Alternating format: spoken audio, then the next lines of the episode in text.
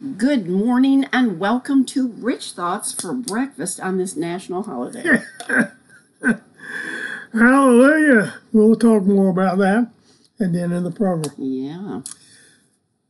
January 4th, here's a powerful mm. confession. Yes. Heavenly Father, this year, the enemy's sinister efforts to steal our harvest, rob us of our dreams, and devour our financial success or and, and destiny, a destiny too.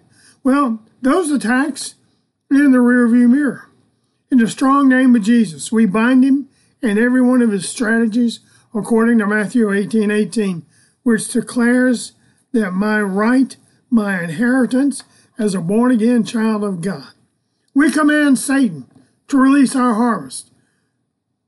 Hallelujah. We're serving him notice that according to Proverbs 6:31, he needs to release my sevenfold return on all that is stolen or is even now trying to steal from us. Release our harvest now in the powerful name and authority of Jesus. Amen. Amen. What kind of day are you going to have today? Not sure? Then answer this. Who will determine the kind of day that you're going to have? Your spouse? Your children? Your parents? The slow driving person in the fast lane? The police officer who gives you a ticket because you didn't come to a full stop, hoping to get to work on time? Your supervisor who's given you enough work for three people? Your boss who doesn't recognize you for your hard work?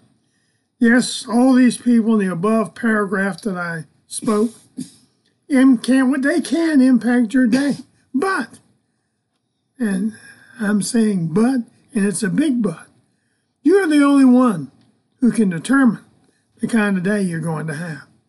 You're the one who chooses to allow other people to affect your day. Here are seven keys to having a great day. Number one, meditation. We're not talking about this new age kind of foolishness where you hum and chant and, t- and, and take some awkward pose. Psalm 1914, 1914 says, Let the words of my mouth and the meditation of my heart be acceptable in thy sight, O Lord, my strength and my redeemer. Charles Spurgeon, the renowned English pastor, once said, The more you read the Bible and the more you meditate on it, the more you will be astonished with it. Hallelujah. The general impression of the word meditate is that you think about something by pondering your mind. However, the Hebrew translation shows us that we're not just to ponder and think about the word, but speak it out, even in a whisper. The Hebrew word for meditate, H 1897, H 1897 means utter, muse, mutter, meditate, speak. Meditate comes from the root word which means whisper. While the word meditate in Joshua 1 8, 1 8 comes from the same root word, it's interesting to look at this verse again in light of this revelation. This book of the law shall not depart out of my thy mouth, but thou shalt meditate day therein day and night, that thou mayest observe to do according to all that is written therein. For then thou shalt make thy way prosperous, and then thou shalt have good success. The word meditate, did you catch this too? We're not to, to let the word leave our mouth. We should utter, mutter, we should utter, mutter, speak, meditate, and whisper the word day and night. In other words, we should continually be speaking the word. Matthew 12, 34, 12, 34. For out of the fullness of the overflow, the superabundance of the heart, the mouth speaks. Number two. Pre- preparation. You know, Abraham Lincoln once said, I will prepare and someday my chance will come. And that's exactly what happened to him. Joshua 7:13, 7:13 in the New Living Translation says, "Get up, command the people to purify themselves in preparation for tomorrow, for this is what the Lord, the God of Israel says, hidden among you, O Israel, are things set apart for the Lord. You will never defeat your enemies until you remove these things from among you." God had instructed the children of Israel to purify themselves. King James Version says sanctify yourself. And according to the Strong's Concordance, that Hebrew word means to consecrate, sanctify, prepare, dedicate, be hallowed, be holy, be sanctified, be separate. Wow. Part of our daily preparation should be to sanctify ourselves, consecrate, and yes, prepare ourselves for the day ahead. Our preparation needs to be blended with what we've been talking about expectation. Yes. Joshua 3 5 said, 3 5 says, For tomorrow Jehovah will do wonders among you. Glory to God. Amen. Number three, motivation. What motivates you? What fires you up? Is it music? Oh, Happy Day by the Edward Hawkins Singers dresses my mind as I dress it in the morning. It always fires me up. There are a variety of songs that we listen to that, that do that. A number of them by Elevation and uh, Brandon Lake. What motivates you? That's, That's the it. key. Music Are is very you, are you motivated Uh, by visual images of a goal or a dream that you're seeking to fulfill? Is there a picture that motivates you? Are you motivated by a person? What, where, or who motivates you? Lou Holtz, the legendary football coach and TV commentator, once said, Ability is what you're capable of doing.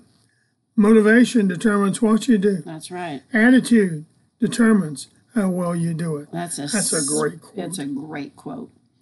Number four, application. James 2:17. 2:17 says, "Even so faith, if it hath not works, is dead, being alone." Mm. It's not what you know, it's what you do with what you know that makes a difference and is going to impact your 2024 and the course of events, your events, and maybe others that involve other people. According to Strong's Concordance, the Greek word for works is means this any product, whatever, anything accomplished by hand, art, industry, or mind, or act, deed, thing done. James 2:17 Classic Amplified says it this way. So also faith, if it does not have works or deeds and actions of obedience to back it up, by itself is destitute of power, inoperative, dead. Wow. You know, the more specific we can get in preparing our daily assignments and tasks, the greater success we're going to have in achieving the objectives we have set before us. That's good. It is good. Number five, delegation. There are three key factors in delegation. First, recognizing that you can't do everything by yourself. In order to be successful in life, you must have a successor, which means you must train those who work with you to effectively handle the things that you need help in achieving. Second, be very specific in your assignments, making sure everyone knows what's expected of them. We, man, we recommend writing down the specific instructions you give to employees or coworkers. We recommend in the workplace that you also follow an instruction, follow up an instruction with an email, thus preventing, I didn't hear you say that, or I didn't understand that's what you meant. Specificity is a key element of productivity. Third, discern the difference in people's abilities to properly handle specific assignments which may be of a higher value. It just makes sense to delegate to others what they can do so you, you can do the things they can.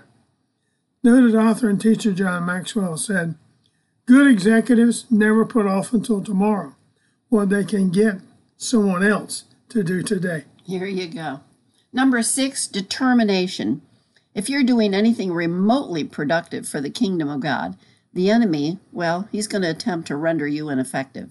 But look, don't be discouraged by him or by others that he's using.